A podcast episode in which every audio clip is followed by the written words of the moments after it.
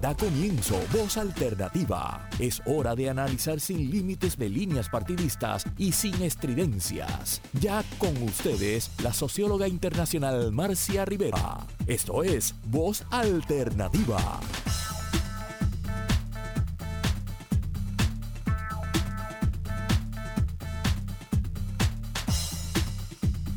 Muy buenos días, amigas y amigos, tengan todos. Estamos en otro programa, eh, un programa muy especial hoy. No estoy viendo el, el video, si me lo pudieras poner, para ver acá también a los compañeros. Eh, que es un programa muy especial porque hoy se cumplen cinco años de haber empezado este programa. Y uno casi no podría creer, ¿verdad?, que han pasado cinco años.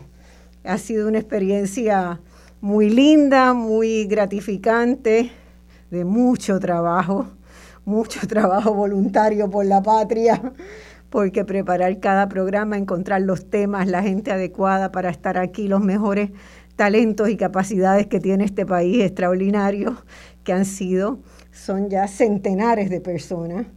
Este, cuando miramos en cada programa, ¿verdad? En promedio hay tres o cuatro personas por cincuenta, cincuenta y dos programas que hacemos en el año, por cinco años. Fíjense cómo, qué cantidad de gente tenemos en Puerto Rico para sacar adelante este país. Este, así que le doy las gracias y me, me honran mucho con estar aquí en este día especial que marca esos cinco años. Eh, y esperamos seguir adelante en lo que se pueda, ¿verdad? Como se pueda. Vamos adelante. Bueno, tenemos a María de Lourdes Guzmán, que ha hecho un sacrificio enorme para estar con nosotros hoy porque está un poco mareada. Si la ven así o medio dormida, no es que se emborrachó anoche. No. Este, es que amaneció con un poco de vértigo y ha hecho la, la decisión y el sacrificio de estar con nosotros y no en la camita donde debería estar descansando.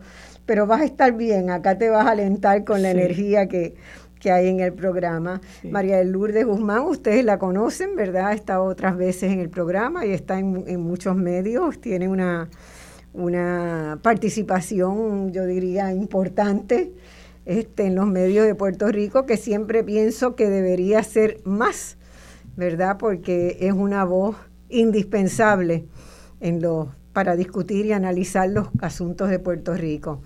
Así que bienvenida María de Lourdes, abogada, litigante eh, y abogada eh, simbólicamente también de los que no tienen voz, porque es una forma de abogar por.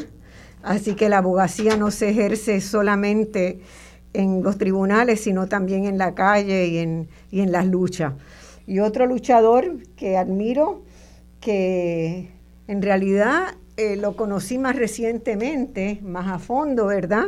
Y fue a partir de este programa, de, la, de otras veces que ha estado en el programa, es el licenciado Osvaldo Burgos, que es también abogado litigante, pero sobre todo también se le conoce como presidente y líder de CAVE y de todas las luchas por los derechos humanos en Puerto Rico. Es una voz también que aboga por los que no, no tienen o no han descubierto la voz o no han tenido las posibilidades de expresarse, como suele suceder en Puerto Rico. Eh, vamos a tener también por teléfono una intervención de la licenciada, senadora ahora, y amiga de este programa. Estuvo durante varios meses ayudando en la conducción del programa, Ana Irma Rivera Lassén. Ana Irma eh, va a estar a las once y media con nosotros, está en Mayagüez en este momento. Así que desde allá nos va, nos va a conceder unos minutos para participar en la discusión. Y a las doce tendremos a la doctora Carmen Albizu, que es este, docente y, y una gran investigadora que tiene la Escuela de Salud Pública de Puerto Rico y que lleva años trabajando los temas de las adicciones, ¿verdad? Y cómo se debe desde la justicia enfocar el, el tema de las adicciones. Así que yo siempre me gusta poner en contexto, ¿verdad?, el problema que vamos a discutir y escribo un par de líneas que me parece importante para sentar la, la discusión. Y quiero, quiero básicamente decir que el derecho, la justicia y la seguridad son tres aspectos fundamentales de la gobernanza de cualquier país, ¿verdad? Esos son tres, tres ámbitos que conforman la calidad del Estado de Derecho, de eso que se llama el Estado de Derecho. Todas las personas, las instituciones, sean públicas o sean privadas, incluido el propio Estado, están sometidas a un orden definido por las leyes que deben hacerse cumplir por igual y aplicarse con independencia. Las leyes deben atender los problemas del país y deben ser compatibles también con las normas y principios internacionales de derechos humanos, porque las comunidades van creciendo, ¿verdad? Es muy interesante, los derechos es algo, yo no soy abogada, pero eh, he trabajado mucho, he tenido bastante experiencia con abogados, empezando con mi padre. Este, eh, el, los derechos se amplían, nunca, ¿verdad? El crecimiento natural de las sociedades es que se amplíe en derechos. Hoy tenemos más derechos, o deberíamos teóricamente tener más derechos que los que teníamos hace veinte, treinta años, ¿verdad? Los derechos se van ganando, la democracia se debe ir profundizando y ese es el proceso natural. Pero en algunas ocasiones, como lo que estamos encontrando en Puerto Rico, hay retrocesos, ¿verdad? Y cuando hay retrocesos hay problemas en la sociedad. Eh, cuando eh, los derechos se expanden, cuando los sistemas de justicia velan adecuadamente por el cumplimiento eh, a cabalidad y sin arbitrariedades, ¿verdad?, con transparencia, esos derechos, cuando ello ocurre, hablamos de un Estado de Derecho efectivo, que implica que no hay injusticia, que no hay corrupción, que no hay inseguridad, que no hay violencia en la sociedad. Eh, Y un Estado de Derecho efectivo es también la base de un desarrollo económico y social y de una gobernanza que incorpora la participación ciudadana, que rinde cuentas y que asegura, ¿verdad?, que todos tenemos derecho a tener derechos. Y es claro que en Puerto Rico no hay un Estado de Derecho efectivo. Y eso es grave, eso es grave. Cuando una sociedad que tendría que mirarse a sí misma, y los estudios que se han hecho concluyen que efectivamente no hay un Estado de Derecho efectivo en Puerto Rico y la tendencia ha sido, en vez de un crecimiento, ha habido un deterioro progresivo que es imprescindible revertir. La muestra más clara la tenemos eh, hace dos días con el veto del gobernador de la reforma laboral. Este, de la reforma laboral. Entonces, eh, esa situación, ¿verdad?, de ese tranque que se ha dado por un lenguaje que se pudo haber remediado sin mayores dificultades, eh, después encontramos que ha habido mucha presión sobre el gobernador de otros organismos empresariales para vetar esa ley. Entonces, eh, los errores gramaticales o los errores de forma a lo mejor no son tan así, sino que ha habido una presión fuerte hacia el gobernador para vetar esa ley. Y eso es un retroceso. Y eso mina el Estado de Derecho de Puerto Rico. La discusión de hoy es qué pasa y cómo podemos generar los cambios necesarios para tener un Estado de Derecho vigoroso, un Estado de Derecho que, que cumpla, ¿verdad?, eh, con, con las necesidades de una sociedad que quiere en conjunto salir adelante, un Estado de Derecho efectivo.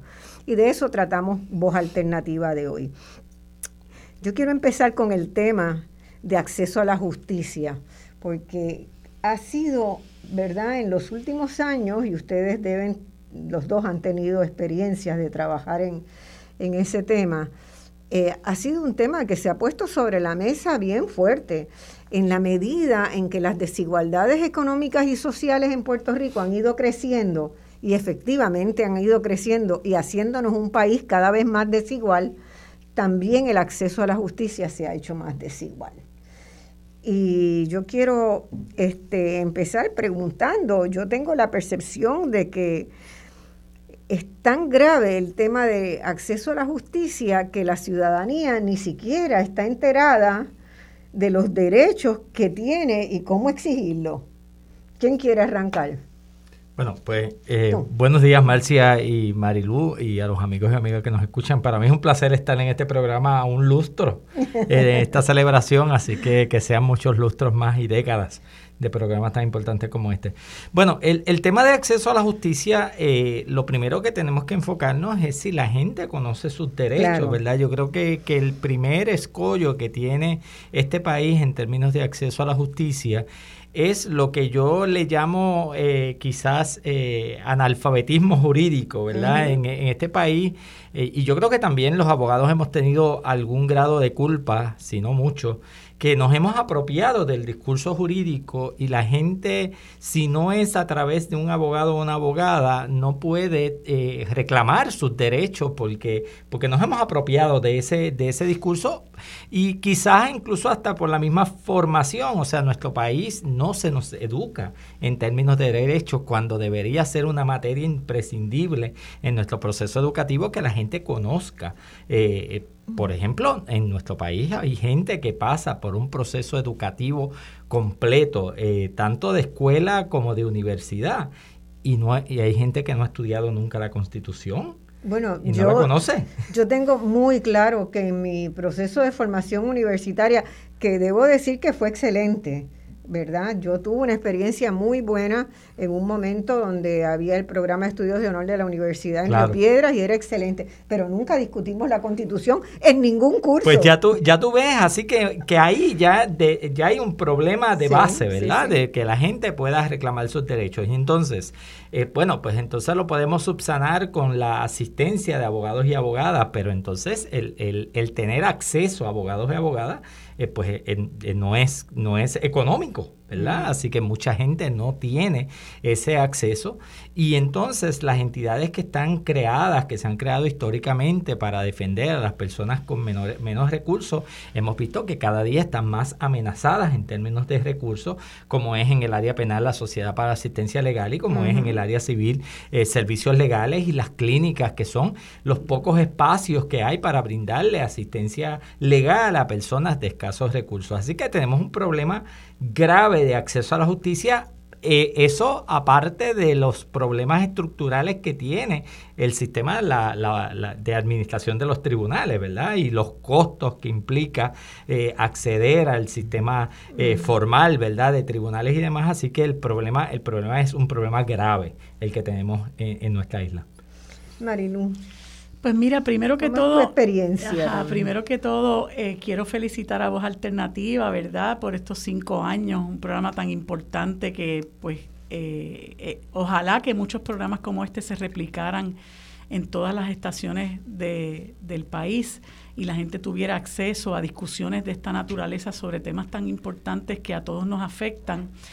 Pues como dijo Marcia, hoy no las tengo todas conmigo porque estoy pasando por una situación inédita, este, que me tiene así como un poquito medio aturdida, pero creo que puedo trabajar porque este es un tema que, que me apasiona, ¿verdad? Eh, y, y me parece que esto del acceso a la justicia, pues es algo que hay que seguir discutiendo, porque el acceso a la justicia es también un derecho esencial, y como muchos otros derechos esenciales que hemos visto af- que se han afectado significativamente en la vida de los puertorriqueños y las puertorriqueñas, pues el acceso a la justicia no es la excepción. Y es eh, principalmente porque lamentablemente el país está gobernado por partidos que no le dan importancia a los derechos esenciales de la gente. Por eso es que nosotros vemos que la gente que es pobre nunca sale de la pobreza, en todo caso es más pobre cada día. Uh-huh. y, y la pobreza eh, se manifiesta de distintas formas, entre ellas, ¿verdad?, la, la falta de acceso a recursos, y lamentablemente en una situación, eh, en una sociedad, perdón, tan eh, litigante como la nuestra, eh, donde en muchas ocasiones también se ven eh, eh, afectados los derechos esenciales de la gente, el acceso a la justicia es fundamental. Entonces, eh, el Estado no se ocupa de que eh, el pueblo tenga ese acceso a la justicia. Mucho se habla, sí, se habla muchísimo del acceso a la justicia, pero todo se queda en puras palabras, porque lo único que hacen en el caso, por ejemplo, del acceso que puedan tener personas acusadas de delito es que se le da una aportación a la Sociedad para Asistencia Legal eh, que cubre eh, una función que tiene constitucionalmente el Estado, es de, de asignarle abogados a personas acusadas de delito. Esa función la ejerce esta corporación eh, que se organiza eh, y, que, y, que, y que se nutre, ¿verdad?, de, de aportaciones legislativas, entre otras aportaciones. Y en el caso de la rama civil, como señalaba Osvaldo, pues eh, servicios legales, que también eh, confronta sus retos eh, económicos, porque depende también de aportaciones de fondos federales, y cuando esos fondos están en precario o están en riesgo,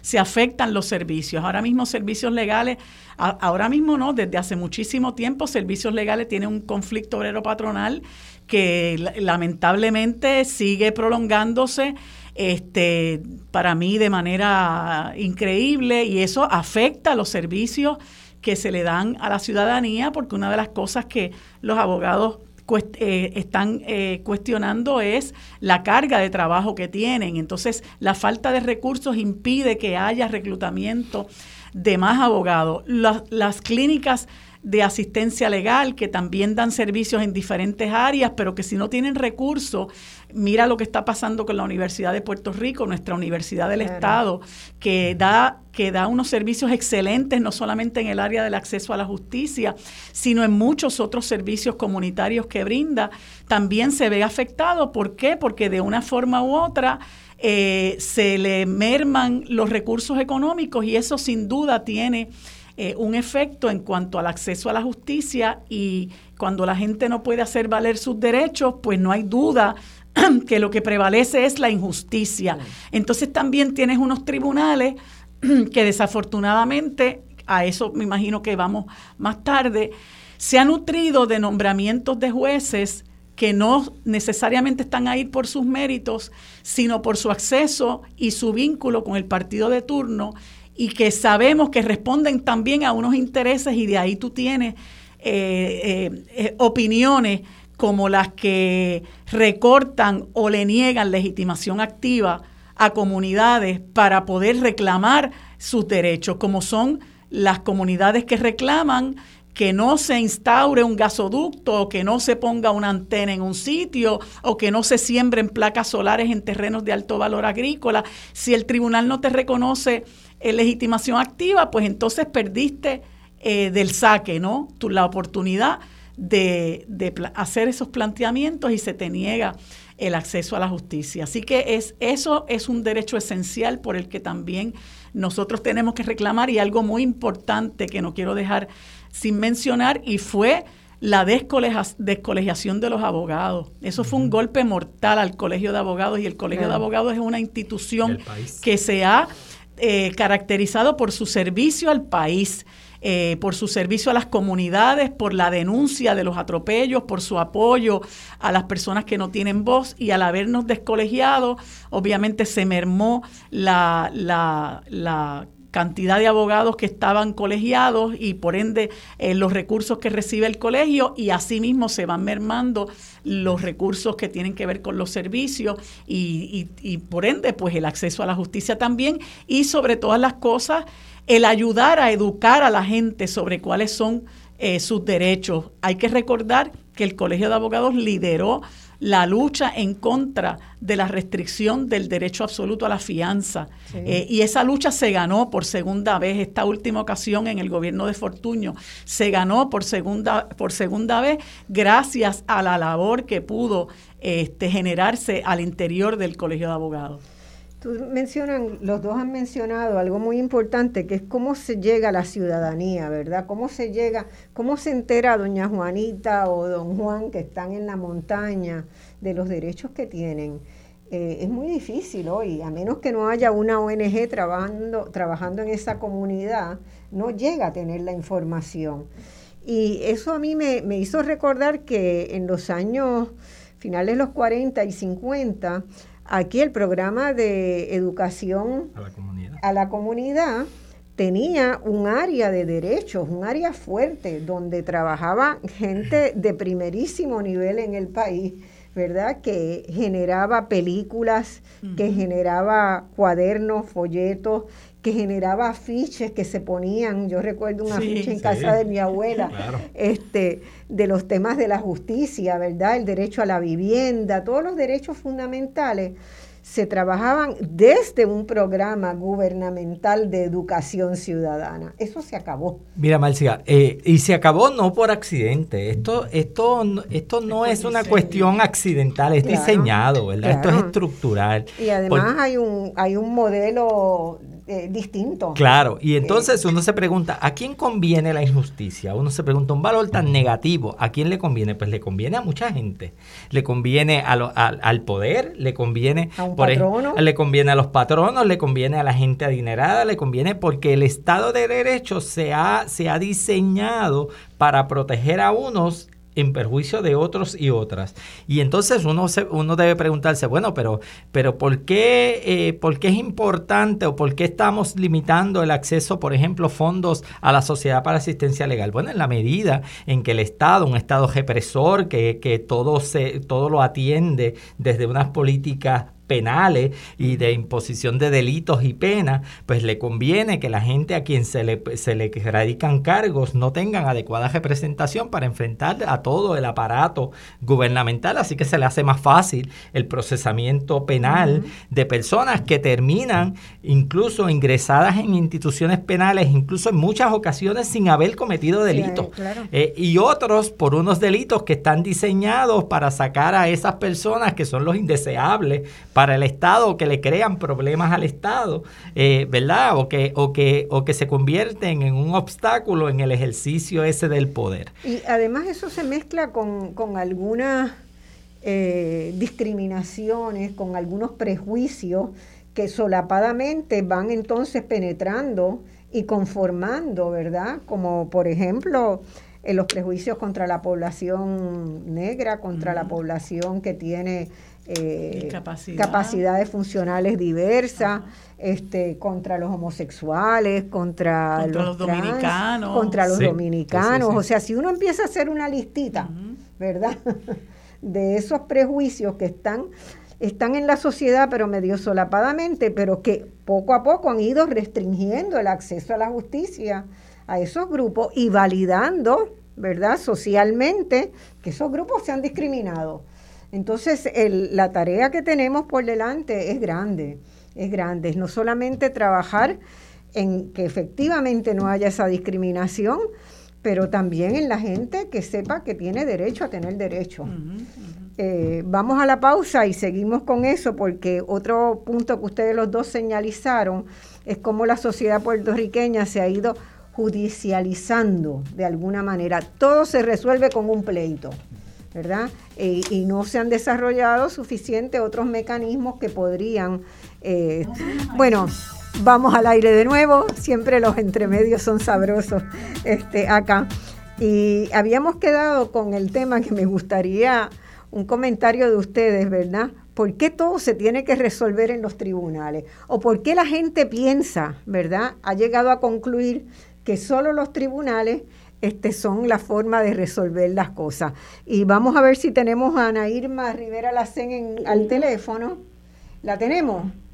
Bueno, adelante, Ana Irma. Gracias, Marcia. Te escuché haciendo esa pregunta. Sí. Eh, mucha gente está extrañada de que yo como abogada te voy a contestar de una manera distinta.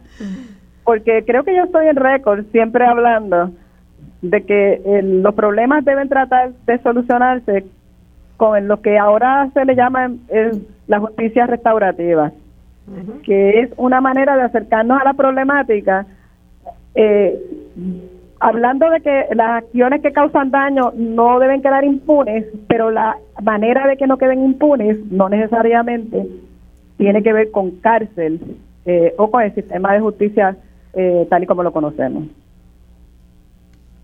Así es, así es, y, y hay, ¿verdad?, elementos también que deberían incorporarse con más frecuencia, como la mediación, aunque algo de es eso correcto. También se hace, ¿verdad? Bueno, eso es la justicia restaurativa. Incluye varias eh, cosas. Sí, y una de ellas es, es que en el centro de todo está el reconocimiento, pues, del daño, del daño que se causa. La persona que causa daño tiene que reconocer que causó ese daño, y en ese sentido la persona, la gente que es víctima, pues eh, está en el centro de la de que a esa persona es que hay que restaurarle en muchos sentidos, pues, su paz. Eh, el sistema nuestro está hecho adversativo, es, es un sistema sumamente patriarcal, y de hecho el el concepto de justicia de las mujeres, que en este año se está usando como el lema de la marcha del ocho de marzo, además de estar dedicada a nuestra querida Tati, eh, recoge esta visión. Eh, sin duda, eh, es importante ver que la justicia de las mujeres, lo que habla es del paradigma de que el patriarcado responde a la visión que tenemos de lo, de lo judicial, lo que ten, la, todas las visiones que tenemos en la manera en que se hacen las instituciones, y tiene que ver con la defensa de una visión política, económica y social. Obviamente, esa visión desde el patriarcado no es la visión de la justicia de las mujeres, que es una justicia inclusiva, una justicia de, de construir una sociedad eh, para todas las personas, eh, sin discriminaciones. Y creo que es importante discutirlo. Yo creo que mucha gente hemos estado diciendo eso por muchos años, hablando de intersecciones, hablando de cambiar eh, la visión desde el punto de vista de que lo que estamos buscando no es reforzar el sistema patriarcal, sino cambiarlo. Pero eso es difícil, ¿verdad? Eso toma tiempo, pero hay que hacerlo, y lo hemos estado haciendo, pero es importante apalabrarlo.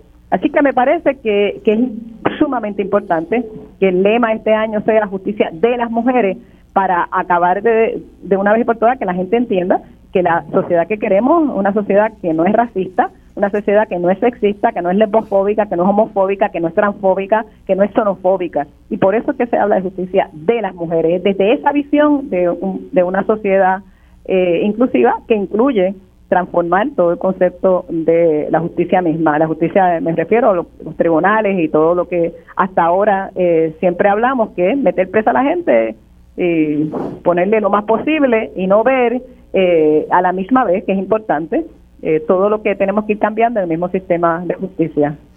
Y yo te quería quería comentarte, los invito a ustedes también a entrar en la, en la conversación, eh, esa noción de un sistema adversativo. Eh, mucha gente no se da cuenta que permea todo, lo adversativo y patriarcal permea todo.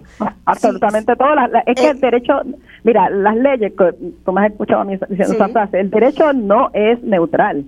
El sí, derecho claro. y, y las leyes no son neutrales, las instituciones no son neutrales, responden a una visión ideológica. Eso sí que es ideológico, el patriarcado es ideológico, la perspectiva de género, por ejemplo, no es ideología, es una manera, es una metodología de desmontar el patriarcado. Lo que es ideología es el patriarcado, y claro que permea todo, absolutamente todo, inclusive esa visión adversativa eh, de, de mirar la manera en que vamos a resolver los problemas. Y incluyendo hasta el sistema electoral del país. Tiene esas mismas características, ¿verdad? Y nos quedó absolutamente bien. Todo, absolutamente. A la economía. A la economía, Marcia, a la economía. Todo. Entonces, eh, es bien importante que entendamos, ¿verdad?, que nosotros necesitamos crear un orden donde haya acceso a la justicia, pero la esencia de la justicia y de cómo se imparte la justicia tiene que cambiar también. Sí. Esto es importante, claro. lo que trae lo que trae Ana Irma, y la saludo. Eh, y importante porque nosotros nos hacen creer, ¿verdad?, que vivimos en un país de ley y orden, y uno sí. y uno aspira, ¿verdad? Uno aspira sí. que, a vivir en un orden, pero es, es importante preguntarse, ¿un orden creado por quién? ¿Y, ¿Y para, para qué? ¿Y para quiénes? ¿Verdad? ¿A quién Exacto. beneficia ese orden? Y por otro lado, ese mismo sistema que nos habla Ana Irma se ha montado sobre una noción de que todo se tiene que resolver con ley y castigo, ¿verdad? Así que eso uh-huh. es lo que nos lleva a esta cultura tan adversativa, donde todo se resuelve eh, con ir a los tribunales. Incluso, Marcia, cuando me llamaste para este programa, te mencionaba, sí. comen- comentábamos un poco, que la gente llega, por ejemplo, en cosas tan básicas, como si alguien se cae en una acera, ¿verdad? Se tiene, sufre un golpe porque, porque pisó mal, o había un hoyo en, en la acera, o hay un obstáculo. La gente antes de limpiarse, antes de limpiarse si, el, el sucio, ya está pensando a quién demandar, y entonces llegan a nuestras oficinas porque yo quiero demandar o al municipio o al estado o al dueño de la acera. Y a veces la primera pregunta, ¿pero usted habló con la persona. Primero, incluso a veces la persona no se cuestiona ni el daño. ¿Cuál es el daño que usted sufrió más allá del mal rato? Exacto. ¿Verdad? No, no hay daños a veces, pero la gente quiere demandar porque hay esta noción de que yo tengo que buscar, siempre hay que buscar un culpable, siempre hay que buscar un responsable. Y es importante que quien tenga la responsabilidad la asuma, eso sí es importante. Pero a veces podemos llegar a ese mismo resultado de asumir la responsa- responsabilidad y corregir el error con mejores resultados que el que tenemos teniendo un pleito judicial. Porque el pleito judicial puede comer, correr muchos caminos, que puede tener hasta el camino de la desestimación, y la acera se queda con el obstáculo, la acera sí. se queda con el hueco y usted se queda con eh, el mal rato. O tómate casos sí. de las peleas de vecinos, claro, ¿verdad? Claro, peleas de claro. vecinos que acaban en los tribunales, un tribunal teniendo que decidir por una... Que esas peleas lo que terminan, Marcia, es... Escalando, escalando la violencia claro, entre los vecinos, claro, ese, ese recurrir constante a los tribunales en lugar de solucionar y de crear una, una vida eh, armónica y pacífica, sí. lo que crea es mayor violencia y lo que crea es mayor coraje en ese vecino que fue. Y ya sea un lado u otro, el que ganó se siente bien, pero hay ahí alguien que perdió, porque siempre está la noción de que alguien gana y alguien pierde, claro, cuando claro. deberíamos buscar mecanismos donde todo el mundo gane. Sí, este... Mira, yo le voy a dar dos ejemplos de eso mismo, y con, con dos temas que, que siempre están en la, que están muchas veces en la discusión. Una es la Ley cincuenta y cuatro. Uh-huh. La Ley cincuenta y cuatro, su componente mayor, siempre debe ser la prevención, como dice el nombre de la ley. Eh, y la parte la parte civil de la ley. La Ley cincuenta y cuatro tiene una parte que es la civil, que son las órdenes de protección, y tiene una parte criminal, que son los diferentes delitos. Sin embargo, hemos visto que con el paso del tiempo, precisamente por nuestra visión adversativa y de darle más importancia a meter presa a la gente, hemos abandonado, y lo tengo que decir así, la protección de la víctima, de la sobreviviente, que está en la parte preventiva de las órdenes de protección. Yo no estoy diciendo que la persona que sea agresora no, no tenga que reconocer lo que hizo y no se le castigue, etcétera. Pero es más importante todavía ponerle atención a la víctima. Y eso ha salido recientemente eh, en, en una de las críticas grandes que se está haciendo del manejo y procesamiento de los casos y cómo las víctimas no se sienten acompañadas adecuadamente. Porque la Ley cincuenta y cuatro tiene que el énfasis mayor en toda la campaña de educación, pero en la parte de las órdenes de protección, que es lo que le da el espacio a la víctima de poder trabajar todo lo que es el ciclo de, de tensión, el ciclo de poder y control, y además darle el espacio de seguridad que necesitan de salir del ciclo. ¿Por qué?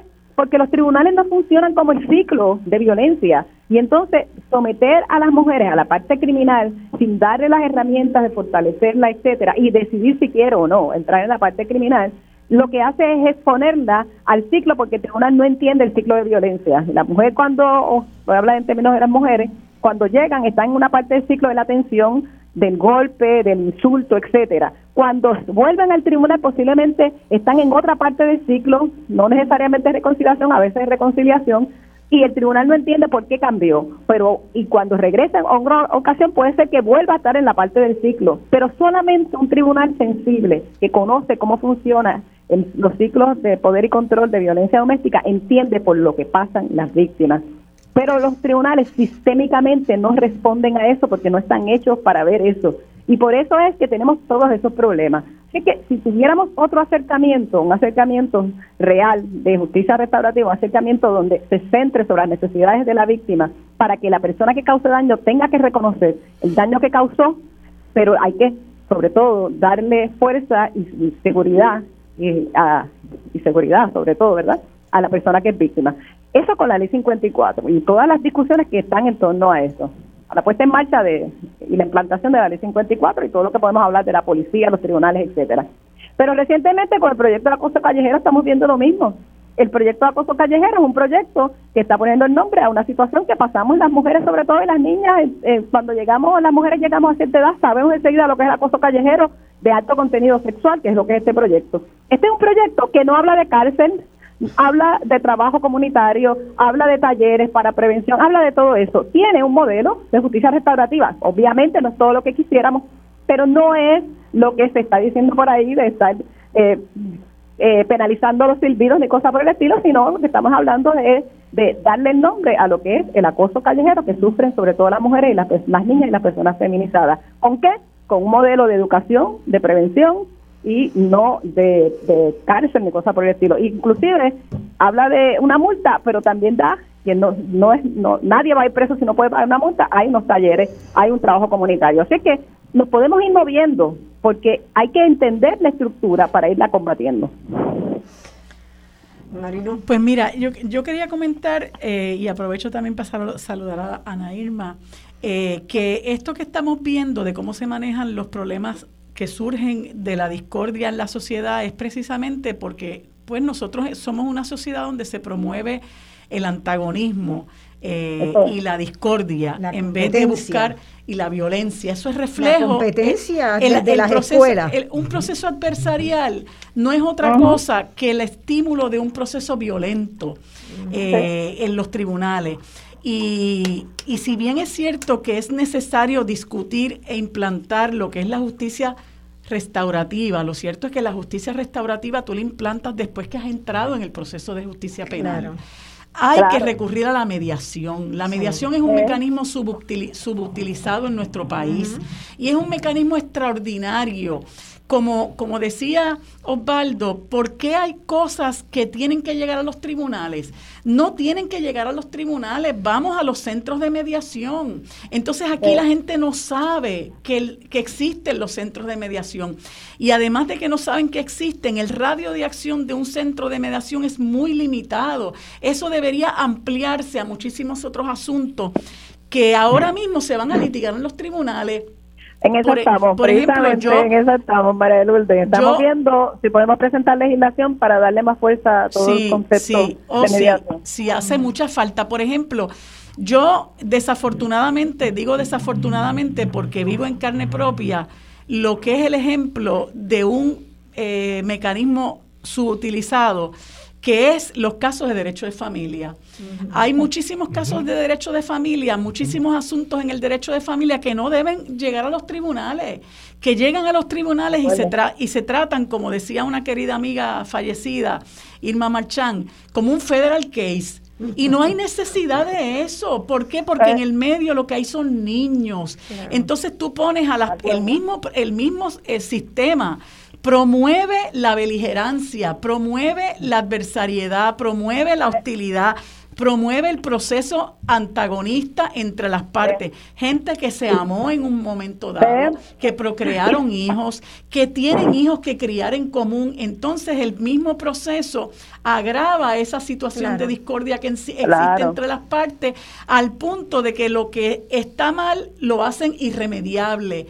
Y en el medio hay unos niños que sufren las consecuencias de esa de ese antagonismo y esa hostilidad que están viviendo sus padres, que el que el, que el, que el tribunal no tiene muchas veces la capacidad de entender hasta qué punto los niños no. se perjudican en claro. la medida en que tú promueves un sistema como este. Por lo tanto, si nosotros queremos una sociedad menos violenta, nosotros tenemos que contribuir en el sistema de justicia a aplacar esa esa adversariedad que es en la que nos insertan todos los días para cuanta cosa usted tiene que ir al tribunal. Y es lo que dice lo que dice Osvaldo, usted se cae. Yo tuve una vez una unos clientes que fueron a mi oficina porque querían demandar un restaurante porque la señora se tomó un jugo y a, en el fondo del vaso había unos cristales.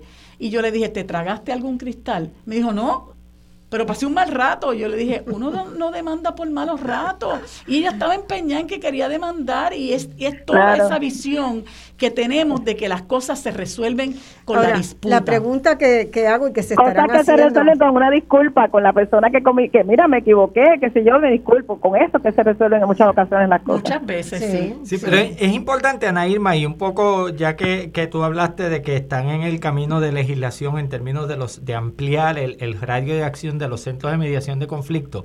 Yo creo que uno de los graves errores que tenemos en nuestro país con los centros de mediación de conflicto es que están dentro de la estructura de los del tribunales. Tribunal, Hay que sacar ese claro. organismo de la estructura de los tribunales, porque la gente piensa, e incluso para muchas cosas hay que entrar con una demanda para que entonces el tribunal Fernández, refiera, refiera al, al sistema, al sistema cuando de, debería de, ser cuando, al revés. Cuando debería ser al revés, cuando no haga más, no haya más alternativas, hayamos agotado todas las alternativas de diálogo, entonces sacarlo claro. del proceso de tribunal. Ahora, y por, por otro lado, que Marilu trae el, el, el, la cuestión del derecho de familia. A mi oficina ha llegado gente que tienen acuerdos, pero me dicen, pero es que queremos que esté, que tenga la solidez de una sentencia. Yo les digo, ¿pero para qué? Es que yo quiero que me lo diga el tribunal. Quieren que el papel, que piensan que ese papel del tribunal que tiene título de sentencia, con todo lo que implica, a veces gente con acuerdos pasa en casos de alimentos. Mire, pues si es que nos pusimos de acuerdo y tenemos un acuerdo de cuál es la pensión, pero, ah, no, pero es que queremos hacerlo a través del tribunal. Yo digo, pero pero ¿para qué te queremos ir a través del mecanismo del tribunal cuando ustedes ya llegaron a un entendido? Y entonces poner a esa familia claro. a esa, a, y a esos niños en, a, en medio de unas trifulcas que incluso yo le digo a la gente, una vez usted tiene un niño, usted se amarró con la otra parte para el resto de su vida. Claro. Usted claro. tiene que tener una vida armónica, y eso no quiere decir que usted va a tener una relación de pareja, pero la, claro. la relación armónica tiene que estar. Y si no lo podemos hacer en lo más elemental, que es en esa noción de criar a nuestros hijos, que es lo más que se ama en una estructura de una sociedad como la nuestra, ¿verdad? Si no lo podemos para lo mínimo, imagínense para cuál, cómo es la cosa cuando estamos hablando entre terceros que no tienen elementos en común tan importantes como es la figura de un hijo o una hija.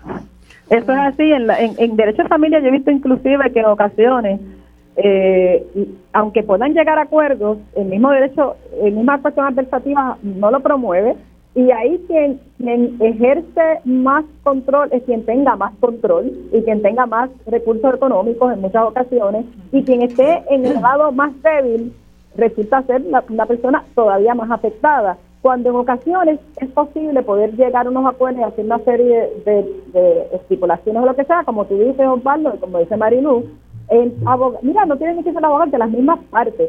Si quieren estar segura la persona, puede consultar a un abogado, mira, esta me están ofreciendo está bueno, está bien, pero el abogado y el abogado no tenemos por qué decirle, tienes que ir, tienes que ir a un tribunal. O sea, se puede llegar a unos acuerdos, y de hecho, el derecho reconoce que si la gente entra en acuerdos y se empieza a actuar en esa dirección, pues ya hay hay, unos, hay unas actuaciones que hablan por sí mismas, ¿verdad?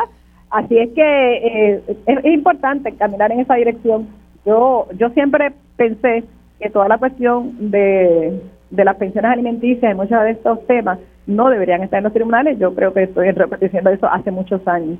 Pero como el sistema, como el sistema es adversarial y es alguien contra alguien, Eh, y en los casos criminales el pueblo de Puerto Rico contra una persona, eh, y los testigos son las personas que sufren el daño, que es la cosa que, que a mí siempre me, me parece una cosa tan terrible, porque en los casos, por ejemplo, de agresión sexual, la persona que es la víctima de la agresión sexual es una testigo, pero lo peor del caso es que si eso si sobrevive, es el sobreviviente, el, la, la evidencia es el cuerpo de la persona.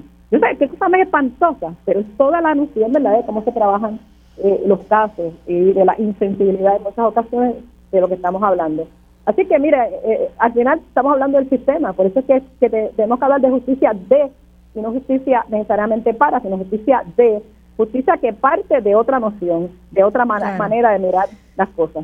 Eh, a mí me llama la atención que en Puerto Rico, eh, contrario a lo que sucede en Europa, en América Latina, no se trabaja sobre la noción de cohesión social.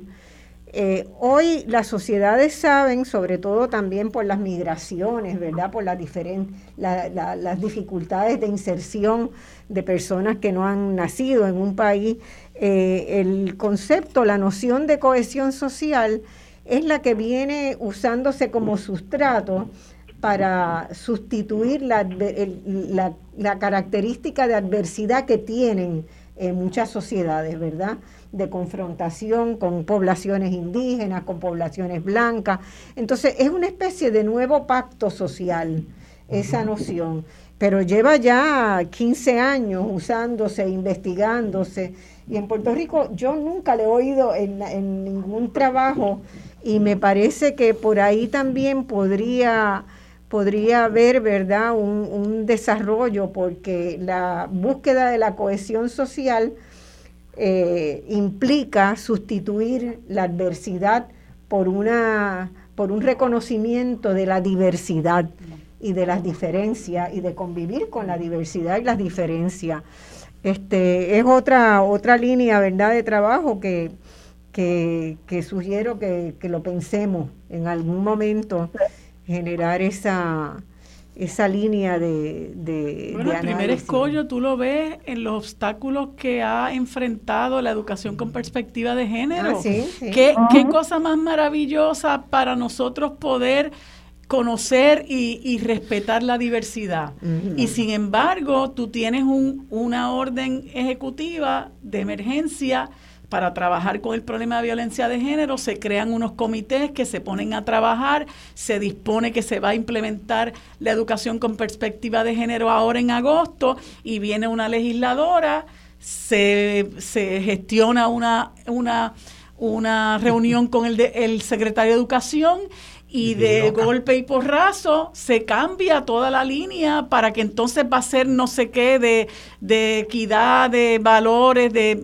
otra cuestión, otra, ¿no?, distinta a lo que realmente se tenía pensado. Y entonces eh, eh, que, que eso sigue a, a, a, eh, acrecentando las diferencias, ¿verdad? Y, y la perspectiva de género, la educación con perspectiva de género en este país es más urgente que nunca. Claro. Claro. Y vemos y vemos también cómo el Estado, Marcia, trae el tema de la cohesión social, y ves cómo el Estado eh, obstaculas, eh, pone obstá- obstáculos a ese proceso si se sí, iniciara sí. ese diálogo.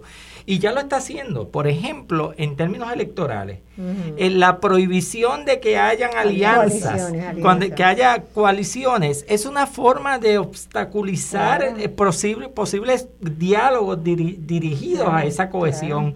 Así que eh, tenemos, obviamente es uh-huh. importante iniciar ese diálogo que tú traes y que se ha iniciado en otras partes del mundo, y traerlo a la, sobre la mesa con la conciencia de que va a tener sí, sí. Una, un obstáculo, y que va a tener una fuerza eh, del otro lado eh, en contra muy fuerte, porque no le conviene a, la, a los organismos que están en el poder que la gente se junte. Uh-huh. Eh, le conviene que la gente esté, esté en tribus, que estén separados y cada cual luchando, en que incluso compitiendo si, entre sí. Claro, compitiendo entre sí, y cada cual eh, atendiendo sus luchas particulares, y los tenemos tenemos a la gente tan ocupada en sus luchas individuales o sus, aunque sean luchas colectivas, pero en temas muy particulares, que eh, juntarse para un plan de país Eh, resulta eh, muy difícil. Yo creo que Ana Irma, que también ha compartido muchas experiencias internacionales, seguramente puede abundar, pero yo tengo la, la sensación de que este, la ausencia de Puerto Rico y de gente, de gobiernos, de este, organizaciones de Puerto Rico participando en el ámbito internacional, nos ha robado eh, un conocimiento claro, claro. y unas experiencias que en otros lugares ya se dan. Por ejemplo, la UNESCO eh, hizo un informe sobre diversidad, sobre celebración de la diversidad, tomando el concepto de las ciencias naturales, de que si no hay diversidad en un ecosistema, se muere, ¿verdad? Claro. Entonces, que la diversidad, lejos de, de hacerla punitiva, de hacerla, de discriminar por la, de, hay que celebrarla, claro. hay que celebrar la diversidad en todas sus manifestaciones. Y la UNESCO claro. hace años que viene haciendo adiestramientos, que viene generando materiales, currículos. Nosotros estamos ausentes de todo eso. Y, eso es así. De hecho, entramos y salimos a organismos internacionales en los pocos que podemos estar, dependiendo sí. de la voluntad del gobierno de turno. Exacto. Pero sin duda, la CEPAL, por ejemplo, que tiene un montón de trabajos adelantados, eh, pues Puerto Rico está ausente, donde tiene un asiento, pero no lo utiliza. Eh, y un montón de otras cosas, como tú dices, Marcia. Pero por eso es que la tenemos que traer a Puerto Rico, las personas que eh, podemos acceder a esa información, hacerla para eh, disponible para todo el mundo, para todas las organizaciones, y tratar en lo posible de que se, re, se replique en las políticas públicas, obligar ese sistema a que se vaya moviendo. eh, precisamente en otra dirección. Esos son los cambios sistémicos, tenemos que cambiar el sistema. Yo me voy a tener que ir, pero quiero irme, no me queden sin hacer el anuncio de que por favor la, eh, estemos conscientes de que el ocho de marzo necesitamos hacer un buen número, una buena presencia. Es un ocho de marzo marcado por una eh, un, un gran embate, sobre todo hacia las mujeres, la, que hemos sido las víctimas principales, no solamente los problemas de los huracanes, de los terremotos y la pandemia, sino todo lo que es eh, la, la, la, la, toda la política eh, espantosa económica de austeridad de la Junta de Control Fiscal. Así que es importante justicia de las mujeres en este ocho de marzo, y no me quiero ir tampoco sin anunciar que durante el mes estén pendientes que vamos a estar conmemorando eh, la puesta en marcha de la Ley veinticuatro, que es la ley para combatir el racismo y la reasignación de la afrodescendencia, porque el país que queremos construir, ese, esa justicia de las mujeres, un país que no es racista, que no es clasista, un país que no es xenofóbico, que no es limpofóbico, que no es homofóbico y que no es transfóbico, y todas las otras eh, fobias y discrímenes que también combatimos. Así que es la construcción de un país que nos incluya a todos. Y con eso pues me voy a tener que ir. Eh, Muy bien, pero, gracias. Si no, me gracias un en millón. Esta conversación un ratito más. Gracias, Ana, por estar siempre. Y gracias. buen buen trabajo en el Senado. Gracias. Gracias. Bueno, creo que tenemos que ir a una pausa ya, ¿verdad? Estamos cerca de la pausa. Pues vamos a la pausa y volvemos eh, conversando con la doctora Carmen Albizu, que Carmen, como les dije, ha trabajado muchos años en el tema de este el uso de, de sustancias controladas, y tiene este una visión muy muy importante que la sociedad puertorriqueña tiene que poder avalar. Eh, vamos a la pausa y volvemos de inmediato.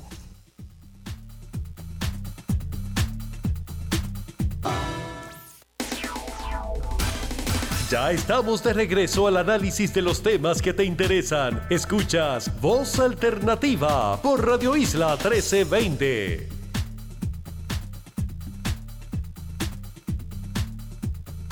Amigas y amigos, hoy estamos eh, en esta edición especial de los cinco años de Voz Alternativa eh, discutiendo el tema de la justicia cuestionada. La justicia está interpelada.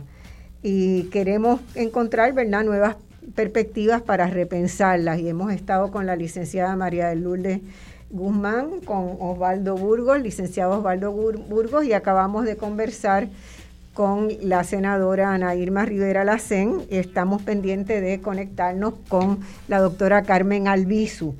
Eh, así que en cuanto tengamos a ella en, en línea, vamos a, a seguir el vamos a tener el diálogo con ella. Pero nosotros tenemos muchísimas cosas todavía aquí eh, por, eh, por, por conversar con ustedes. Eh, Ana Irma hablaba de la justicia restaurativa, ¿verdad? De la necesidad de, de ir moviendo el sistema a una justicia restaurativa. Y eso uno eh, lo ve en muchos, en, en muchos, puede tener muchas vertientes, puede tener, ¿verdad? Es un árbol en sí mismo. Eh, mi esposo estuvo en Uruguay dirigiendo el, el, la Oficina de Ética y Transparencia Pública, y uno de los cambios más difíciles que se le planteó a esa oficina era cambiar la percepción de qué eran las cárceles, ¿verdad? Para qué eran las cárceles, porque todavía dominaba en la sociedad, aun cuando la sociedad uruguaya es mucho más progresista que la nuestra, ¿verdad? Nosotros somos mucho más conservadores y punitivos. Allá la diferencia en los años de cárcel entre un delito comparado con Puerto Rico son mucho menos años de cárcel que lo que son en Puerto Rico para casi cualquier delito. Pero esos años que se está en la cárcel son años que son un poco perdidos para la gente. O si algún crecimiento tienen es en aprender nuevas tácticas de crimen, ¿verdad? Y es lo mismo que pasa aquí. Menos años allá y acá más años. Acá se da la gente como por perdida. Quien entra a la cárcel es un, es un expulsado de la sociedad, ¿verdad? Y, y yo creo que, que mucho, eh, nos falta mucho en generar más proyectos. Haya, ha habido algunos. Fernando Picó tuvo un proyecto en las cárceles. Maravilloso. Maravilloso. Edna Benítez, que lo, lo ha seguido. seguido sí. Que lo ha seguido. Lo ha seguido. Este, pero eso hay que multiplicarlo, ¿verdad? Sí, sí. son muchas cárceles, porque uno tiene la sensación de que eso es una especie de aguantadero donde no se reproducen las mejores relaciones. Son, son depósitos humanos, o sea, son, eh, eh, Marcia, son expulsados. A pesar de que nuestra Constitución reconoce como un derecho constitucional fundamental el derecho a la rehabilitación, claro, todo el mundo sabe que nuestras cárceles no rehabilitan. Entonces hay toda una eh, tendencia que nos viene de esta relación nefasta con los Estados Unidos, porque si mira, Estados Unidos y, y, y Puerto Rico son de los países de este hemisferio donde las penas son eh, astronómicas, Astronómica. comparadas eh, con eh, eh, otras eh, jurisdicciones, ¿verdad? Claro, y entonces se da esta noción de que son los seres descartables, ¿verdad? Nos olvidamos, las personas privadas de libertad eh, son la gente de la cual nos olvidamos. Sí, sí, sí, son expulsadas, eh, literalmente, y entonces, descartadas. Eh, nada, nada hay eh, dirigido, a menos que sea proyectos como el de Picó, como claro, Edna Benítez, pero son proyectos muy pequeñitos, hechos moliendo vidrio, ¿verdad? Exacto. Estos son gente que va contra toda, contra toda adversidad, tratando de abrir unos poquitos espacios, que hemos visto el resultado magnífico que ha tenido esto, este proyecto pequeñito que, que, que inició Picó y que continúa Edna, y otros proyectos que organizaciones muy pequeñitas han eh, tratado de, de impulsar, pero el sistema, incluso a la gente, aquí la gente celebra. A mí me parece, cada vez que yo veo una sentencia de cárcel, eh, para mí es un fracaso de país. Claro. Cada vez que nosotros tenemos una sentencia de cárcel, lo que tenemos que pensar es que fracasamos como país. Entonces, eh, hemos estado, se nos ha inculcado tanto la noción de que la cárcel y la, y la sentencia de culpabilidad es algo que hay que celebrar, que, no, que eso calcome nuestra, nuestra fibra como, como sociedad. Así que es terrible que nosotros tengamos incluso... Todavía en nuestro país se ganan elecciones montadas en políticas de mano dura contra el crimen, de castigo seguro, claro, porque se nos ha inculcado de que esa es la forma de resolver los problemas del país, cuando sabemos que cada día que pasa vivimos en un país más inseguro, en un país más violento, en un país con más gente en las cárceles y con más problemas en la calle. Sí, este, eso es así, pero ¿cómo...? O sea, acá hay dos problemas. Uno, de revisión de las sentencias, ¿verdad? De las sentencias. Yo no sé si hay movimientos en esa dirección, ¿verdad? Porque la gente celebra las sentencias largas. Qué bueno que le dieron cadena perpetua. Que votaron la llave, sí, que voten votaron, la llave. Que votaron la llave. Bueno, mira, aquí hay gente, aquí hay gente interesada en, en, en esas reformas, ¿no? Este, la justicia restaurativa es, es una cosa indispensable, pero aquí apenas se habla de eso. Los que están a cargo del sistema de justicia, eh, muy poco lo que conocen sobre eso. Eh, la legislatura, amenísimo, la legislatura está in, involucrada en esta corriente de que hay que aumentar las penas. Eh, el otro día se presentó un proyecto que es el proyecto del Senado cuatrocientos treinta y siete de la senadora Rodríguez Bebe, eh, que procuraba que las personas acusadas de, de eh, perdón, convictas de delito pudieran cualificar para la Junta de Libertad bajo palabra en vez de a los treinta y cinco años naturales, a los veinticinco. Cuando yo me gradué de Derecho, esa esa sum, esa esa cantidad de años estaba en doce. Tú necesitabas pasar doce años naturales para cualificar para la Junta de Libertad bajo palabra. Luego se aumentó a veinticinco, y en el gobierno de Fortuño, que ha sido uno de los gobiernos más nefastos que ha tenido en este, este país en todos los órdenes de nuestra vida, se elevó a treinta y cinco. La senadora Rodríguez Bebe, que tiene un particular interés, yo discrepo de ella en muchas otras cosas, pero tiene un particular interés en cuanto a este asunto que tiene que ver con las penas, con las personas privadas de libertad, con la rehabilitación, promovió ese, ese proyecto. Yo no sé, yo creo que nunca ha pasado, ha bajado a calendario, desconozco. Cuando se supo de ese proyecto, había que ver las barbaridades que la gente decía, sobre todo gente en los medios de comunicación. No, lo que quieren es sacar los asesinos a la calle. Entonces tú tienes eh, eh, discursos como ese y, y matas el proyecto. Y, y, y lo matas con pura demagogia, porque nadie quiere sacar los asesinos a la calle. Tú lo que estás es promoviendo la rehabilitación, porque en el momento en que tú confinas a una persona a treinta y cinco años naturales, olvídate de la rehabilitación. O sea, tú le das un número de años y luego de eso, si la persona cumple con unos requisitos de ley, tú cualificas a la libertad, a la Junta de Libertad bajo palabra, que va a evaluar tu caso y va a determinar, claro, si darte la libertad no conlleva un riesgo social para la sociedad y si realmente tú eres una persona que te has aprovechado de los procesos de rehabilitación en la, en la, en la, en la institución. O sea que, que, que la discusión inmediatamente se distorsionó Con, con, con matices eh, demagógicos y, y eso mata todo, toda, todo asomo de que aquí se implante la justicia restaurativa, que no es otra cosa que si te encaminas por el proceso de justicia penal, porque hay cosas que tú no puedes mediar, esa es una, esa es la verdad. Hay claro. cosas, un asesinato tú no lo puedes no mandar puedes al mediar, centro de mediación no, de claro. conflicto, pues tú claro. tienes que procesar a esa persona. Pero ahí hay, ahí hay, ahí hay unos daños, ¿verdad? De un lado y de otro.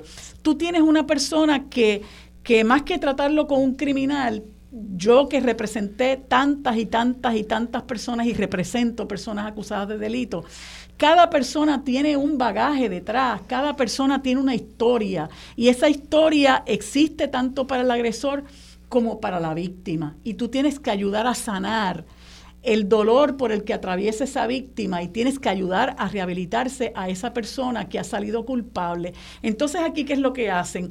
Pues se ve el caso, te, te doy los ciento cincuenta años de cárcel que conlleve el, el, el proceso y señora con, o señor, confórmese con que lo voy a meter preso y sígalo por ahí.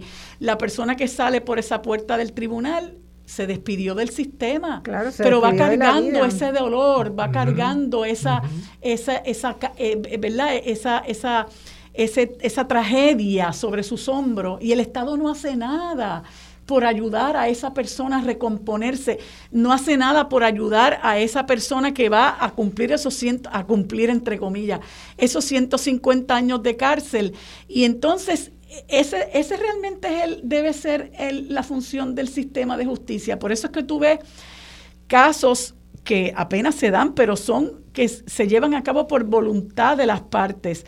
La, una persona agraviada va a visitar a, a la persona que le mató a su hijo, le mató a su hija. Uh-huh. Esas cosas se dan. Claro. Y eso uno se queda pasmado de que ocurran, pero el Estado tiene que involucrarse claro. en esos claro. procesos para realmente nosotros ayudar a la gente a sanar. Si no vas a prevenir, ayuda a sanar, pero también la prevención tiene que ponerse en, en práctica. Bueno, y ahí es más importante, este, ¿verdad? Yo creo que la proporción de casos, no tengo los datos, quizás ustedes los tienen, de cuántas personas están en las cárceles por este abuso de sustancias controladas, por venta de drogas, ¿verdad? Que tienen también unas penas muy grandes. Eh, y, y otra vez es meterlos en el en ese cajón para siempre y, y, y ese problema debe ser tratado con otra lógica totalmente distinta, ¿verdad? Con una lógica salubrista, porque ahí hay un problema de salud este que no se que no se trabaja. Y de eso es que queremos hablar con la doctora Carmen Albizu, que la tenemos ya en línea. Eh, Carmen, ¿estás por ahí? Estoy aquí, estoy aquí, he estado escuchando la conversación y quería antes que nada felicitarte por tu perseverancia y tu entusiasmo en mantener este programa vivo, verdaderamente es una contribución tan importante, eh, así que eh, enhorabuena y a todos los que contribuyen contigo y muchos cariños para los compañeros que están hoy contigo. Bueno, Carmen, tú has estado, llevas años trabajando, ¿verdad?, en los temas de adicciones. Y, y, ¿verdad? Una de las de los problemas que nos generan las adicciones en Puerto Rico es que muchas veces esas personas terminan en la cárcel con unas condenas larguísimas y ahí otra vez nosotros eh, abonamos, ¿verdad? El abono que tenemos a ese cajón del, del desperdicio es este terrible porque esas personas tendrían que ser recuperadas desde otra perspectiva porque están enfermos, ¿no? Eh, eh, sí, fíjate, Marcia, eh, escuchando las, eh, las contribuciones que han traído los compañeros en el programa de hoy, Yo creo que es importante entender eh, que definitivamente si hay un grupo social, un, grupo, un subgrupo en la población que ha sido eh, eh, vilmente eh, marginalizado y demonizado, ha sido las personas que hacen uso de ciertas drogas psicoactivas, de ciertas. Mm. Eh, y vemos a, atada a esa conceptualización de la persona que usa estas ciertas sustancias psicoactivas como mala. Eh, y el y lo y la conducta que se genera de su uso como una conducta que genera maldad a nivel social, uh-huh. producto de la conceptualización que sustenta la Convención Única de Naciones Unidas del mil novecientos sesenta y uno, que es donde sesenta y ocho aproximadamente países cosignatarios declaran, ¿verdad?, esta cuestión de criminalizar la el, el, la producción, distribución y consumo de ciertas drogas a nivel global. Y, y yo creo que bien importante que entendamos, y que es una pregunta que pocas personas se hacen, es, oye, ¿por qué es que hay algunas drogas cuya consumo o venta o producción se considera, se criminaliza y otras no? Es, depende de la peligrosidad que cada una de estas sustancias genera en quien la consume. Eh, y cuando miramos ese asunto nos damos cuenta que nunca eso me dio en la determinación de criminalizar eh, ciertas drogas, ni en la determinación de Richard Nixon en el mil novecientos setenta y uno declarar a las drogas como el peligro más grande que los Estados Unidos estaba enfrentando y que por tanto requería que Estados Unidos iniciara una guerra contra las drogas. Eh, y esto es bien importante porque la mayoría de nosotros, cuando vemos este fenómeno, no nos ocupamos de tratar de identificar, oye, ¿por qué es que tuvo que tomarse esta medida de prohibir el consumo de ciertas sustancias a un nivel donde hemos construido cárceles a tutiplén, donde Estados Unidos hoy día, con cinco por ciento de la población mundial, tiene veinticinco por ciento de la población carcelaria del globo, donde la, la tasa de la, la prevalencia de personas encarceladas desde la guerra contra las drogas aumentó por ochocientos por ciento, y donde se aplican sentencias mandatorias, donde además de eso hay intereses comerciales legítimos que se benefician de tanto del complejo carcelario industrial como el complejo militar industrial, que, ¿verdad?, que en momentos de, de donde no hay guerra, a quienes tratan de venderle sus productos es precisamente a los gobiernos estatales y municipales para supuestamente perseguir eh, el, la venta y distribución de drogas. Así que eh, ha sido un evento bien perverso que ha generado eh, mucho, mucho, mucho daño, unos costos enormes, sociales enormes. Y me acordaré siempre eh, del el, el momento en que Salvador y yo estábamos en Holanda, eh, hace ya, fue a principios de la década del dos mil, eh, conversando con el director de Relaciones Públicas de la Policía de Ámsterdam, que nos explicó cómo la policía en Ámsterdam tenía una función también de reducción de daños y de facilitar que las personas que estuvieran usando drogas pudieran reducir los riesgos que el consumo podría eh, acarrear. Y cuando nos preguntó qué hacíamos en Puerto Rico y le contamos, incluso en ese momento histórico estábamos creando instituciones penales, y con mucha lástima eh, la persona nos contesta y nos dice, qué tragedia para su país, porque un país que construye cárceles es un país que ha fracasado en su proyecto social. Uh-huh. Y ahí está parte, ahí está parte de lo que nos está ocurriendo. Así que Eh, yo creo que lo, lo primero que todos debemos tratar es de, eh, ¿verdad?, de mirar a ver, oye, pero ¿por qué es que se, criminil, se criminalizaron estas drogas cuando las drogas psicoactivas de mayor peligrosidad, las que más daño le pueden hacer a la persona por el uso indebido de ellas o por el uso excesivo, son el alcohol y el tabaco? Y ambas ya son legales, porque recordaremos que hubo una prohibición de más de una década eh, de, la, de la producción y venta de alcohol en Estados Unidos. Pero las tabacaleras, la droga que más mata gente, a ninguna de esas industrias ha ido presa y ningún fumador ha tenido que ir preso. Con, siendo esta es la droga que genera la mayor capacidad de dependencia o adicción, eh, la nicotina, eh, que, que las drogas que están ahora prohibidas. Así que hay, aquí hay un asunto trascendental de qué, los, qué genera esta, eh, esta situación? ¿Y por qué tenemos nosotros que desmontar lo que, esto, lo que está ocurriendo hoy día? Basado en que las razones para empezar esta guerra verdaderamente se fundamentaron en racismo, uh-huh, y en la intención de Nixon de tratar de controlar a los dos grupos adversariales más grandes que tenía su presidencia, que eran las personas que estaban luchando por derechos civiles y las personas que estaban luchando en contra de la guerra de Vietnam. Así que entre la marihuana, la cocaína y la heroína podían tratar de, ¿verdad?, de tratar de eh, controlar, acallar a estos grupos. Y vemos como, por ejemplo, en las prisiones federales en Estados Unidos, casi un treinta y ocho por ciento de las personas cumpliendo sentencia estaban ahí por delitos de marihuana.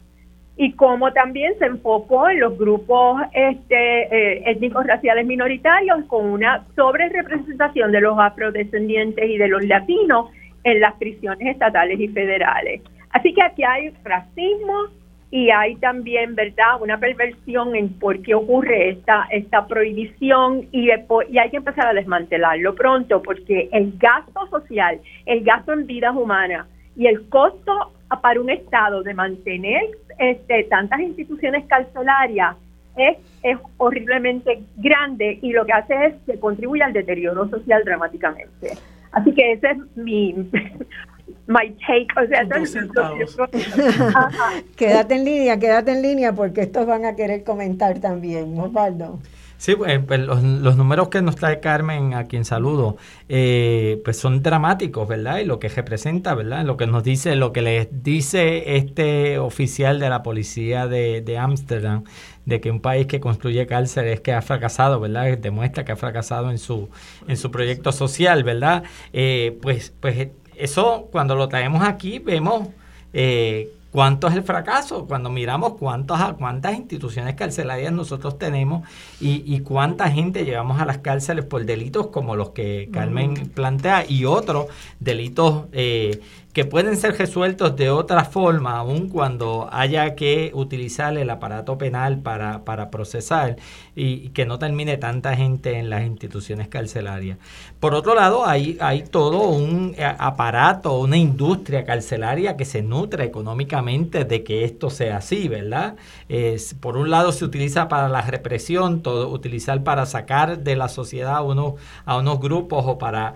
para acallar unos grupos particulares, pero por otro lado también el aparato carcelario se utiliza para nutrir económicamente a un sector eh, pequeño, ¿verdad?, que, que, se, que, se, que se enriquece a, a costa de toda esta industria carcelaria. Pero eh, Carmen traía el tema de, de la noción de los malos, ¿verdad?, y siempre, y a mí me parece eso bien interesante, eh, en términos de, de cómo vemos toda la cuestión penal. Siempre la gente mira la situación penal como un asunto del otro, como si no fuera un asunto que nos puede tocar a nosotros, ¿verdad? Y entonces siempre la noción de justicia a la gente le cambia dependiendo en qué lado de la, de la ecuación está.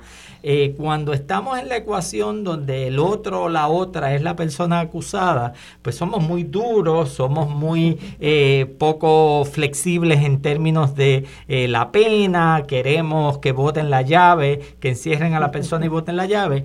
Pero cuando tenemos la experiencia de que a quien están procesando criminalmente es uno de los nuestros, nuestro sentido de justicia cambia dramáticamente. Entonces que demos generosidad en el proceso eh, eh, penal, que demos penas más flexibles. Acusamos que, cuando, que, hay, cuando hay, y, hay quejas de cuando hay cre- penas grandes. Y yo creo que pensando que el, que el proceso penal, que nosotros pudiéramos estar en el lado acusatorio, pero pudiéramos estar también en el lado de los acusados, nadie, nadie tiene la certeza de que uno de los nuestros no vaya a estar en el lado de los acusados. Claro, hay unos sectores en nuestra sociedad que por su nivel de privilegio, las posibilidades de que los suyos vayan a ser acusados pues son menores, si usted tiene grandes recursos, si pertenece a la clase alta, si son personas blancas, si viven en organizaciones cerradas, eh, si sus hijos escu- estudian en escuelas privadas, ya esa, esa noción de privilegio lo aleja de la posibilidad. Incluso hablando del asunto de las drogas, ¿verdad? Vemos cómo el asunto de la utilización, las redadas. ¿Quién aquí ha visto una redada o una intervención policíaca relacionada con el mundo de las drogas en urbanizaciones de clase alta? Eso no lo vemos, pero vemos intervenciones todos los días en las barriadas, en los barrios pobres, en los en, caseríos, en, en los, caseríos, en los residenciales públicos, en las zonas de mayor marginalización social en el país. Pero aun cuando eso es así, debemos pensarnos nosotros ubicados en que el sistema penal también puede estar en contra nuestra, y si nosotros tuviéramos esa noción, cambiaría la percepción de cuán riguroso, cuán duro debe ser el sistema penal y cuánto debe transformarse ese sistema penal en otra dirección. Mientras lo veamos como un asunto del otro, como lo eh, compramos políticas públicas de protección, de que con políticas duras, de mano dura, nos están protegiendo, cuando lo que estamos viendo es que, que cada día tenemos, producto de esas políticas de mano dura, tenemos una sociedad más insegura y estamos viviendo, por ejemplo, en, en estos días nosotros estamos viviendo las consecuencias directas de aquellas políticas de mano dura, de Pedro Rosselló, de, del, de, del gobernador Rosselló. Bueno, y, y han fracasado aquí, han fracasado donde en, quiera claro, que Estados Unidos pero, las apoyó, sí. como en Colombia, fra, un fracaso pero total. A pesar de que empíricamente tenemos la, el dato de que hay un fracaso,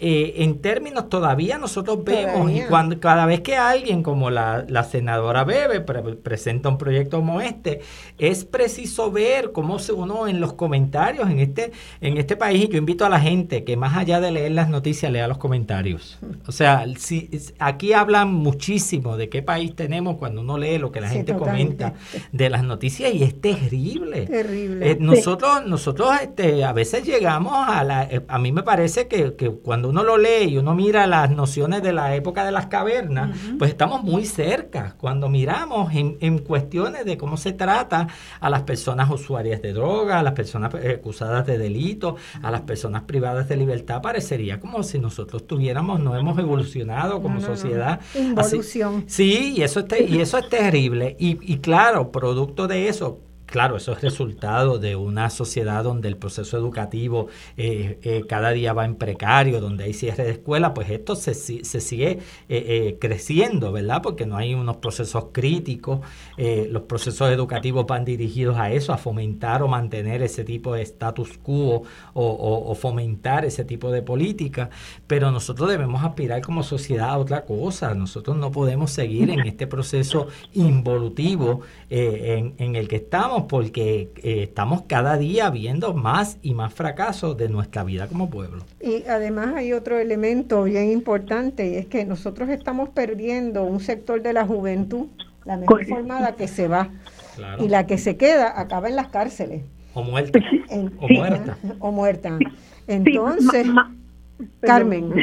No, que, que quería enfatizar en algo, y es que cuando uno mira eh, en la construcción social que se ha hecho del uso de ciertas drogas eh, en Estados Unidos y en Puerto Rico sobre todo, ¿verdad? Digo, ha habido predominancia de esta percepción en otros lugares del mundo, pero la, la cuestión es que se normaliza, se, se convierte en una norma social asumir ciertas cosas sobre las personas que tienen un uso problemático sí, sí. de ciertas drogas. Y entonces el problema mayor existe cuando, como en Estados Unidos, se percibe que precisamente por estas personas tan inmerecedoras y por el historial de que temprano, cuando empieza a ocurrir la, la prohibición, la realidad es que había muy poco conocimiento sobre el manejo dentro del sector de salud de esta situación.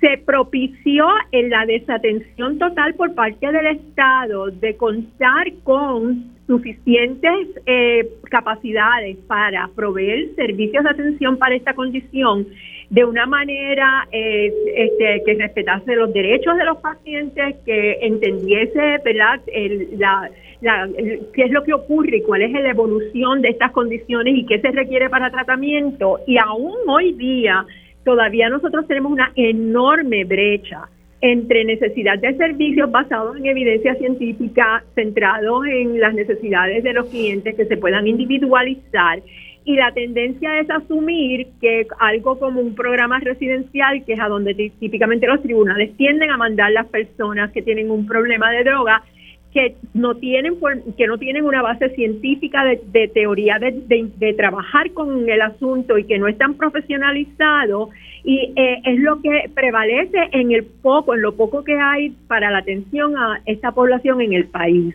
Así que no solamente el problema se acrecenta por esta perspectiva eh, que ya, ¿verdad?, que ha sido tan persistente y que yo creo que poco a poco se, puede, se ha ido un chilín alterando.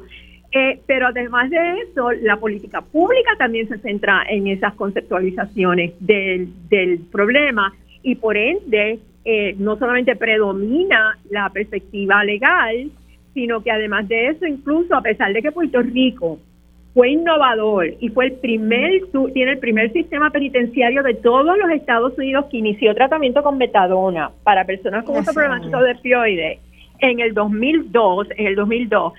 Este programa no ha crecido pese a que es el tratamiento de elección conjunto con otros medicamentos que tienen eh, acción similar para trabajar, por ejemplo, con las personas que tienen un uso problemático de opioides.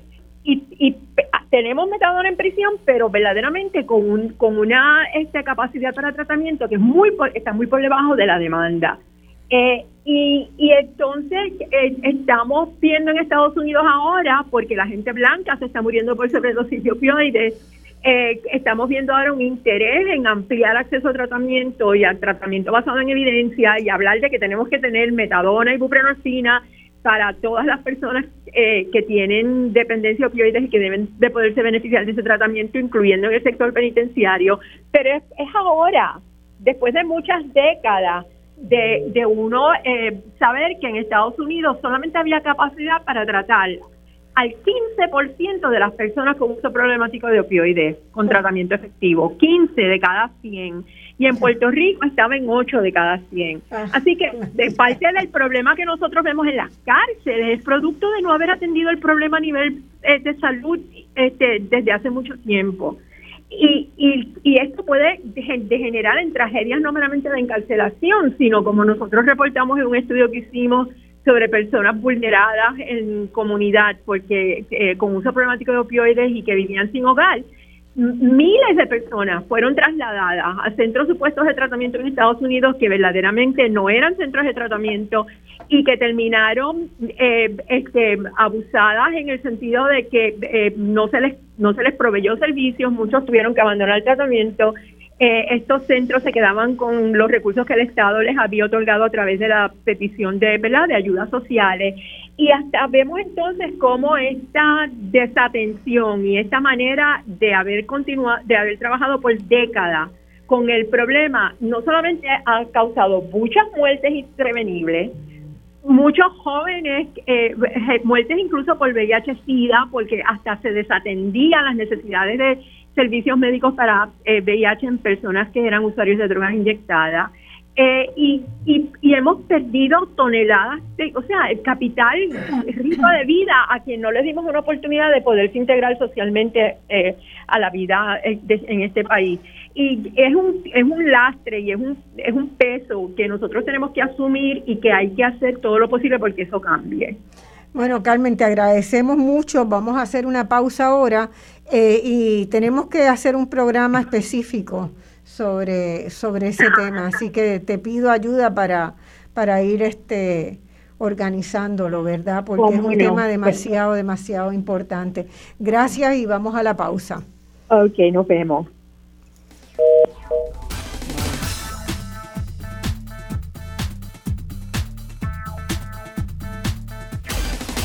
En solo minutos regresamos con Voz Alternativa. Se pasan dos horas.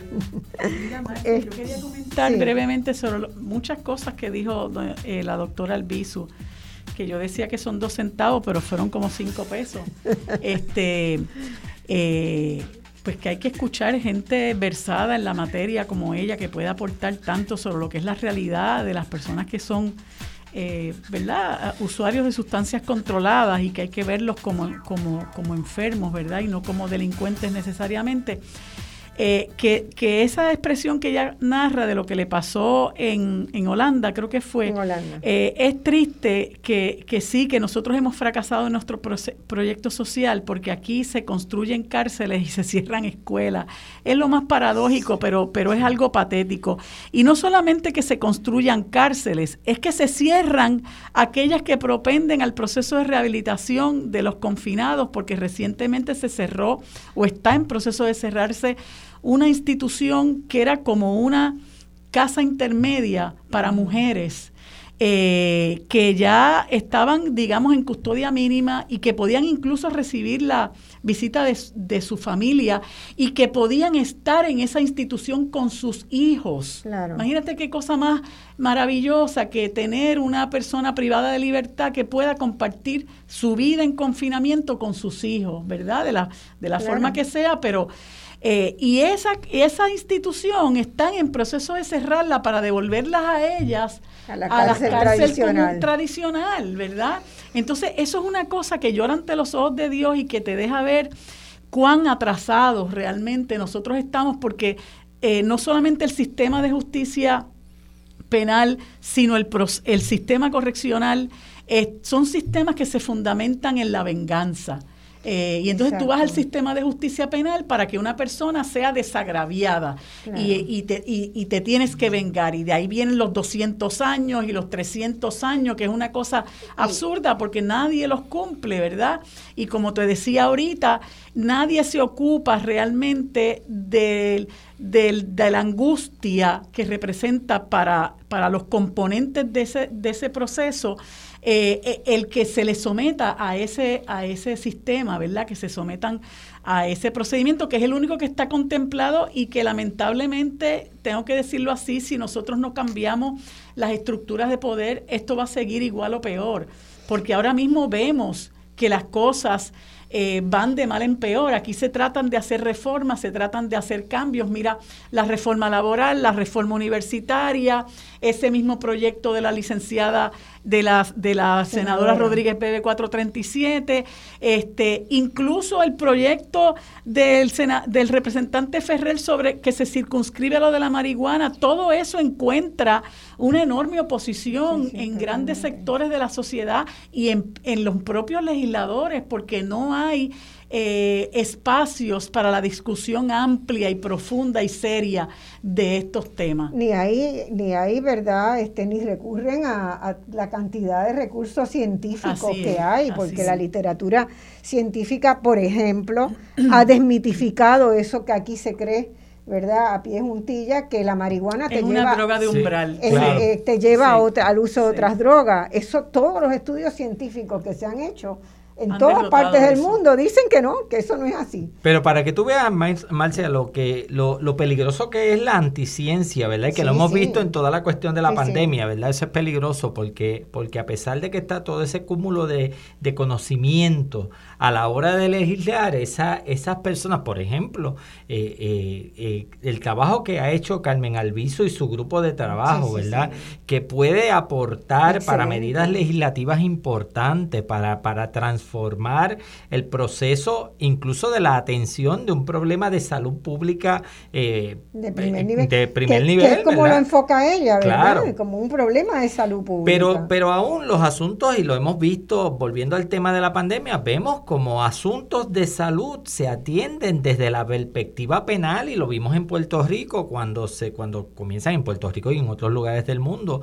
Cuando comenzó el asunto de la pandemia ya para marzo en Puerto Rico, para marzo del año dos mil veinte, que todo el, el, el acercamiento que se hizo al asunto de salud pública de la pandemia fue un asunto penal, de imponer penas, de imponer prohibiciones, de arrestar gente, gente, bueno, recordar a la gente aquí que después de la orden ejecutiva de la sí. gobernadora eh, Wanda Vázquez, aquí hubo gente que era arrestada por ir al supermercado sí, a buscar alimentos sí. para su familia. Recordarán aquel evento en Santurce sí, del Miramar, muchacho, sí. el muchacho dominicano, claro, mm. que se mezclan una las cosas sí, claro, raciales y, sí. y, y, y de xenofobia, ¿verdad?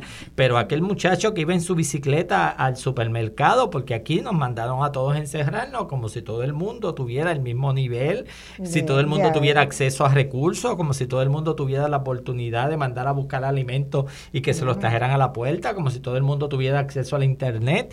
Y entonces, pero lo, lo más, lo terrible de esto es que el, el proceso penal se utiliza como la alternativa y la panacea para resolver problemas complejos de salud pública y otros problemas sociales, los, los que queremos atender todo desde la perspectiva Mira, de cárcel y castigo. Yo, yo tengo un cuento parecido al de Carmen. Este, yo he trabajado bastante con los países escandinavos y realmente son para mí, ¿verdad?, un modelo muy interesante de sociedad donde pasan cosas como esta.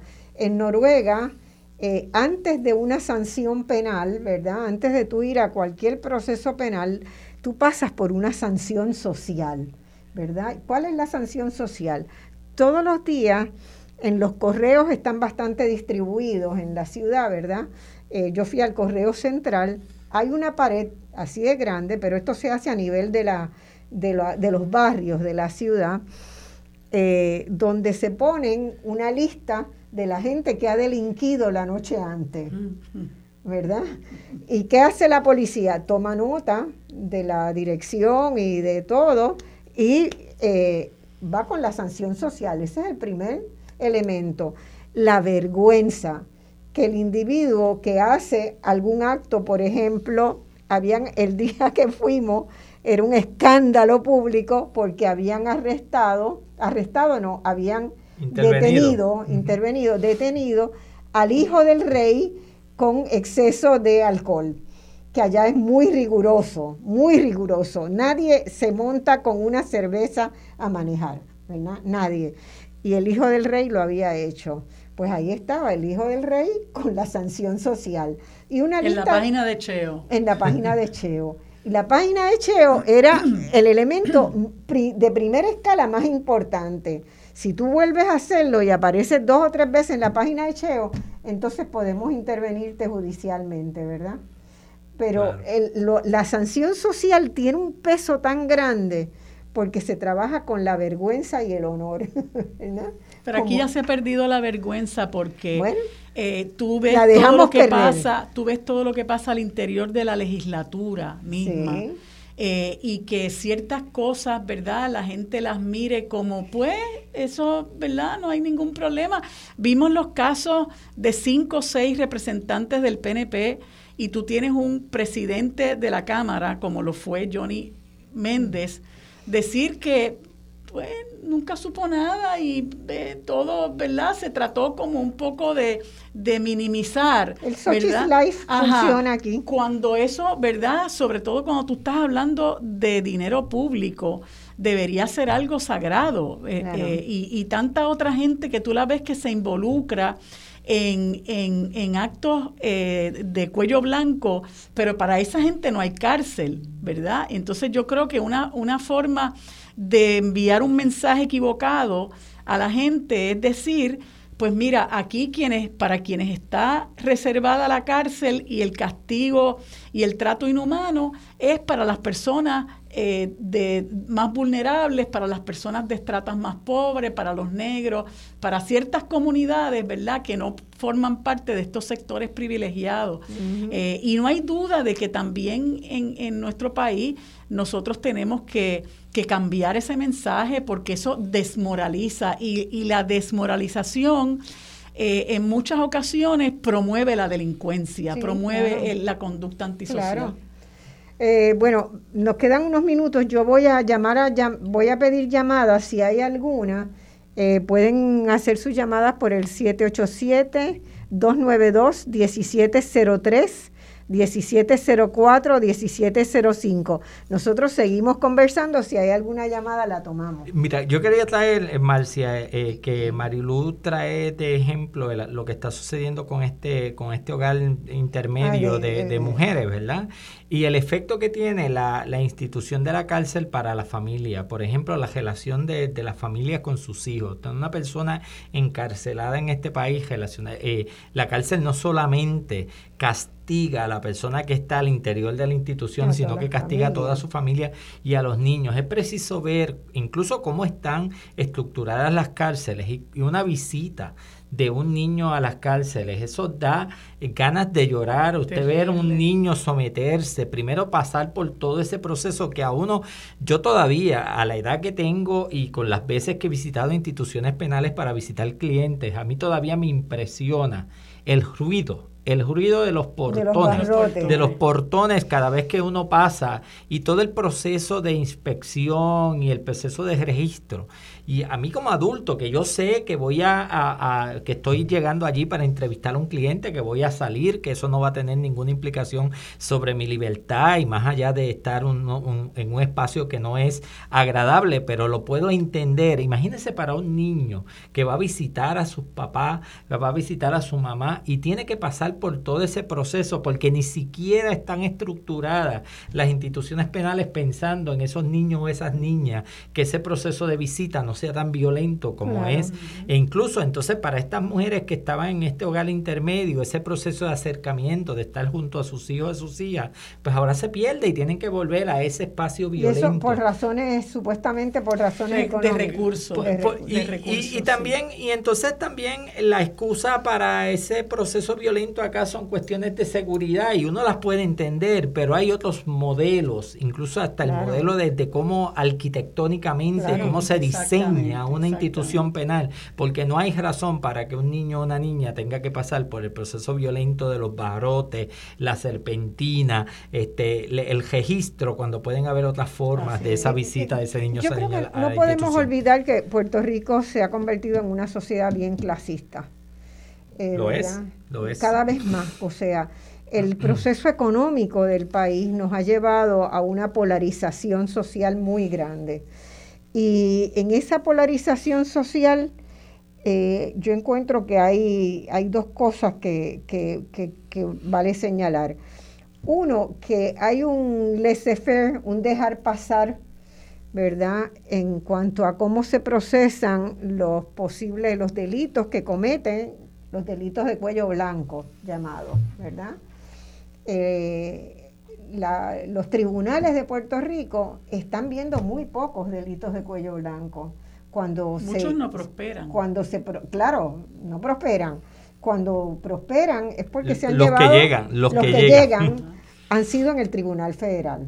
Uh-huh. Es una diferencia bien grande. Los tribunales de Puerto Rico se han dedicado a procesar a los pobres en el país. Uh-huh. Y eso, es, los datos son, son clarísimos, ¿verdad? Hay una estructura demográfica y social eh, que está asociada a los delitos hoy, que dice, bueno, que esos que son pobres, que son mulatos, que eh, son diversos de alguna manera, eh, pues no tienen derecho, no vale la pena que tengan uh-huh. derecho, son los descartables. Sí.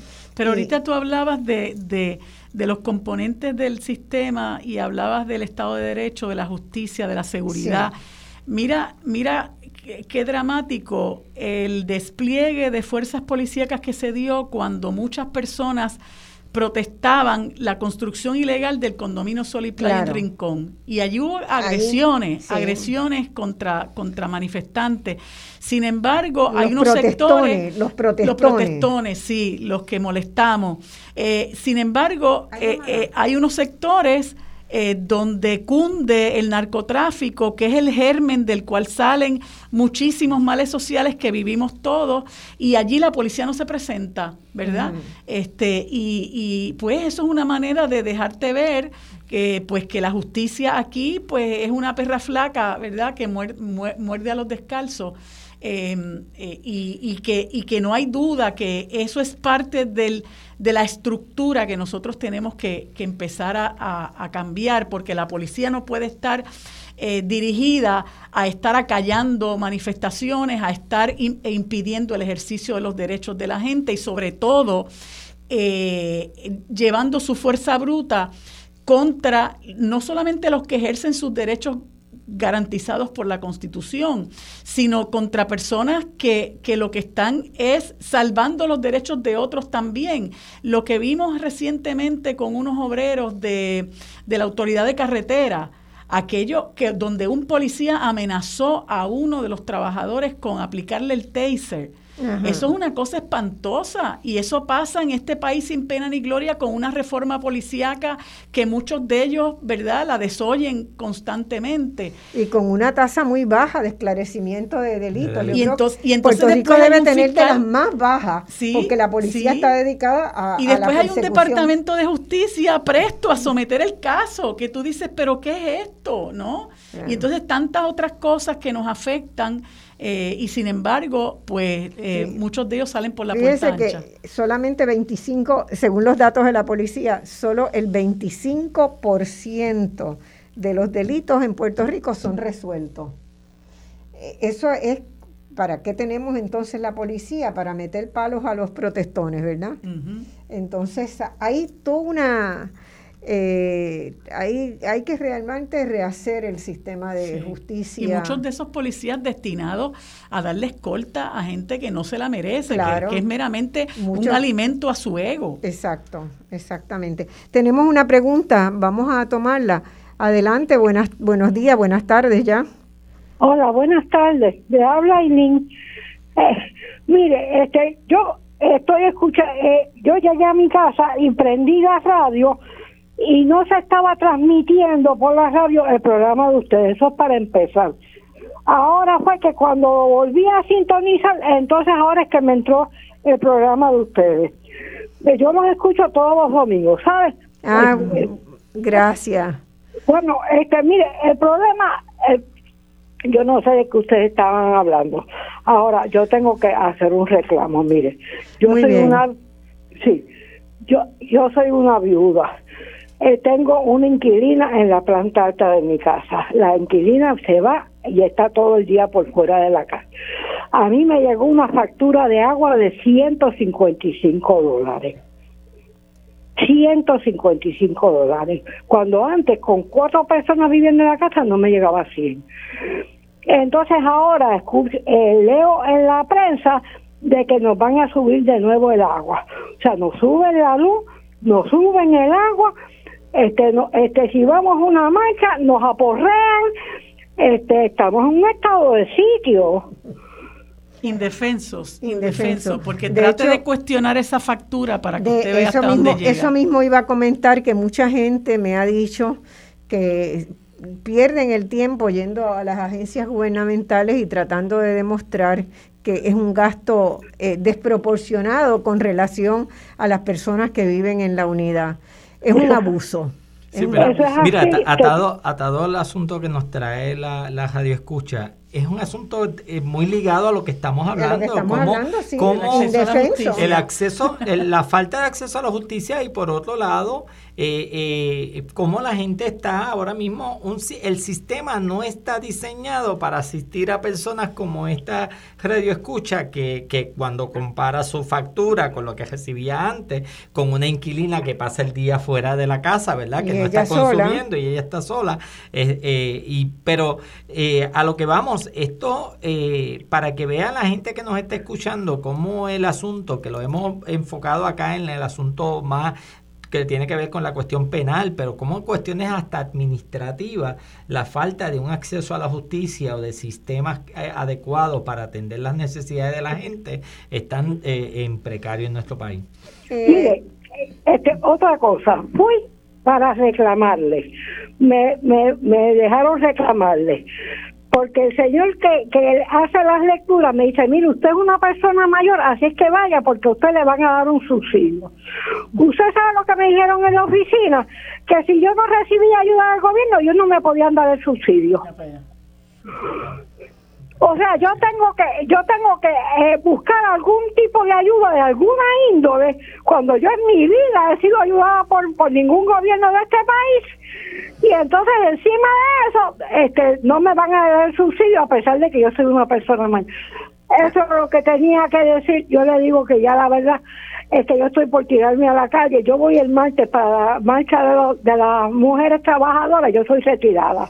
Bueno, allá nos veremos, allá nos veremos.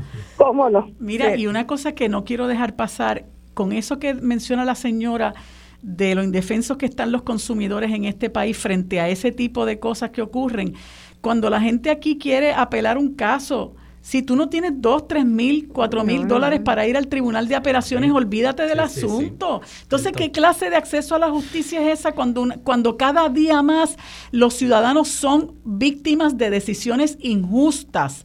¿Por qué? Porque en la medida en que la calidad de la judicatura desmerece, tú tienes decisiones injustas, contrarias a derecho, deci- decisiones arbitrarias. Entonces tú tienes que, tú tienes que acudir al tribunal de apelaciones. Digo, ¿verdad? También tenemos eh, ese tipo de problema con los nombramientos de los tribunales de apelaciones, porque lamentablemente la, la, la, la, el nombramiento por criterios políticos ha percolado todo el sistema y es verdaderamente triste. Pero si tú no tienes una, unos cuantos miles de dólares, tú no, no puedes puede, llegar al no tribunal puede. de apelaciones y tienes un, que morir con esa sentencia. Hay un estudio de espacios abiertos que dice que las personas que eh, acuden a un tribunal y que necesitan ayuda, eh, el ochenta por ciento queda al descubierto de los gastos que tienen, ¿verdad? Porque no solamente es el gasto del pago del abogado, sí, sí. es también el gasto de moverse a buscar papeles, es el gasto de, de transportarse, ¿verdad?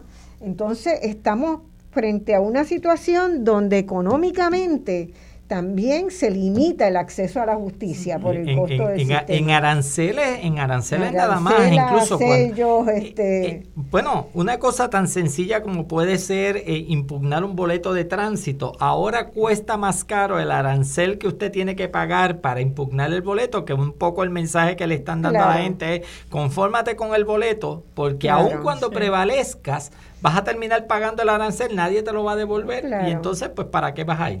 Claro, es, es para desalentar que claro, la gente, sí, claro, que la gente claro. eh, reclame su derecho, claro, ¿verdad? Y claro. esos costos obviamente van en contra del mensaje del acceso a la justicia, claro, porque te lo hacen definitivo. inaccesible. Nos quedan dos minutos y yo no quiero dejarlos ir a ustedes sin un comentario del problema de la selección de jueces en Puerto Rico, ¿verdad? En general. En general. Bueno, ya eh, eso atenta, ¿verdad?, contra la independencia judicial, ¿verdad?, en Puerto Rico, y Marilu lo ha traído. Los criterios para nombrar jueces, eh, pues básicamente se han limitado a con qui- a quién usted conoce y con quién está conectado. Claro. Y eso, pues, tiene eh, la repercusión de la calidad de la judicatura. Y uno lo ve cuando llega a los tribunales, la, en comparación con los jueces y juezas que, claro, no estoy diciendo que cuando yo empecé en la práctica no fuera muy distinto, pero habían otros criterios de formación, de calidad de la persona. Había un papel que jugaba el Colegio de Abogados. Y, en el claro, en el proceso, en el proceso de, de, de evaluar. Así que ahora, básicamente, independientemente de cuáles sean sus cualificaciones. Ahora no hay ningún proceso de evaluación externa, ¿verdad? No, ninguno, ninguno. ninguno. Y hemos visto, por ejemplo, eh, lo que ha pasado, to, lo que, que lo que me, lo que permite es y lo que prima es la cuestión político-partidista. Hemos visto con la nominación del, del, del juez de apelaciones Roberto Rodríguez Casilla ah, sí. a la posición de juez del Supremo, una persona que tiene que ni siquiera se le dio la oportunidad de ir allí, que se le cuestionara, a incluso presentar sus credenciales. Y claro, ¿verdad? Y que se le cuestionara. Yo creo que es importante ese proceso riguroso donde se cuestionen eh, su, incluso hasta sus propias decisiones, que en el caso de Roberto ha estado en la judicatura Eh, to, toda, su, toda, toda su vida profesional como abogado ha estado en la judicatura, así que ni siquiera esa oportunidad se le dio por realidad, un juego político partidista. Y en realidad que no tenía nada que ver con él ese juego, era una revancha entre, en otra pelea que tenía y, el presidente del Senado. Claro, claro, y, y, un, Entonces, y, un, y, en un, y un juego, nada, y todo, una, todo un juego para tratar de, de mantener unas plazas con la expectativa de que el Partido Popular va a copar en las elecciones del dos mil veinticuatro y, y que, y que entonces llenar. va a llenar, sí. entonces porque va a tener cuatro o cinco para sí. convertir, volver a convertir el Tribunal Supremo de un tribunal azul a un, a un tribunal rojo, lo cual es lamentable, es no solo para la profesión legal, sino para el país. Patético. Nosotros tenemos que reclamar que aquí se instaure la carrera judicial y tenemos que buscar que se respeten los criterios que establece la ley de la judicatura y que la, los candidatos... Eh, incluso tiene que ser una cuestión de orgullo propio del propio, del propio candidato. Mire, si yo no cualifico, no me nombre. Eh, no es posible que usted no tenga el más mínimo roce con un tribunal y usted se le nombre juez cuando usted de lo que viene es de ser asesor de tal representante o de tal este, agencia de gobierno, etcétera. Eh, y eso es triste. Nosotros en la comunidad jurídica nos estamos muy desmoralizados con eso y la ciudadanía también. Aquí hay que tener más respeto por la judicatura y tenemos que proteger lo que es la independencia judicial. Y lo que tú decías, Marcia, importantísimo, el trabajo que hacía el Colegio de Abogados. Yo estuve dos años y medio en la Comisión de Nombramientos Judiciales y el trabajo que hacíamos era excelente, claro. Tú no puedes intervenir con el derecho del poder nominador, ¿verdad?, pero, por ejemplo, la, la, la gobernadora Sila Calderón siempre esperaba, como regla general, ella esperaba la, la evaluación del Colegio de Abogados, que era una evaluación profunda, objetiva, eh, respetuosa del candidato o la candidata. Eso se acabó. Y entonces, pues lamentablemente aquí, eh, pues lo, los criterios que prevalecen son los criterios, como decía eh, Osvaldo, con quién tú estás conectado, de quién tú eres cuñado, de quién tú eres primo, si fuiste asesor de aquel o asesor del otro. Mira, eh, eh, aquí se han dado nombramientos de jueces por descargue.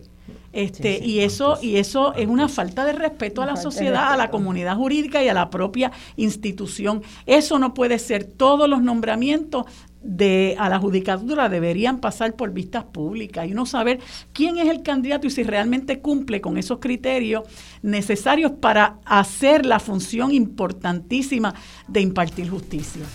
Muy bien, les agradezco muchísimo su participación, creo que ha sido un programa excelente y eh, esto ha sido todo por Voz Alternativa hoy, hasta el próximo domingo que el programa trata sobre soberanía alimentaria, un tema muy importante en este momento para Puerto Rico, así que hasta el próximo domingo, muchas gracias a ustedes, gracias, gracias, gracias, gracias, gracias. Nos vemos.